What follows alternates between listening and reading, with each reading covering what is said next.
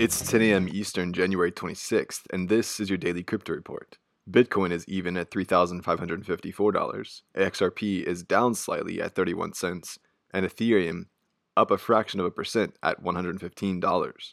Those are your leaders by market cap. Top gainers in the last 24 hours Bancor up 51%, and Holochain up 24%. Today's headlines NYSE Arca, an exchange trading stocks and options that is owned by Intercontinental Exchange and headquartered in Chicago, has been in discussions with Bitwise Asset Management to bring the first Bitcoin ETF to market in the US. The two companies have filed the necessary paperwork, but it was being held up by the government shutdown in the US. The two parties seem to think that they've hit on a new combination of methods that the SEC may approve. Now that the government is back in session, we may just find out. Bitwise and NYSE Arca join CBOE and VanEck in their efforts to get an ETF through the SEC. Morgan Creek Digital, an institutional asset manager, has backed a $3.1 million seed round for the tokenized real estate startup RealBlocks.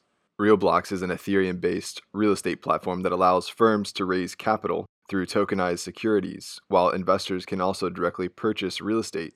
Anthony Pompliano, leader of Morgan Creek Digital and noted crypto enthusiast, said, quote, Every stock, bond, currency, and commodity will be tokenized at some point in the future. Unquote.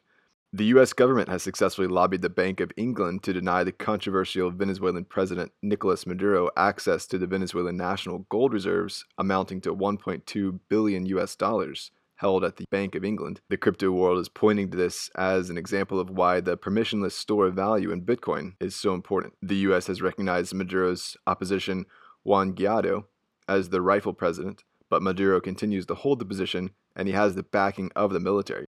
It's also a nice reminder that, like fiat in a bank, if you don't have your private key, you don't really have control of your cryptocurrencies. And finally, Ripple is at the center of a recent deal between major Russian and Japanese banks SBI Holdings and the Russian Direct Investment Fund. The joint venture is aimed at creating smart cities, environmentally friendly technologies, and strengthening trade and economic relationships between the two countries. The agreement was signed by Russian President Vladimir Putin and the Japanese Prime Minister Shinzo Abe. Ripple will have a major hold in this partnership as it is the first currency recognized in SBI's trading service VC Trade that launched in June. Well, those are leading headlines today. Visit us at dailycryptoreport.io for sources and links. Find us on social media and everywhere you podcast under Daily Crypto Report.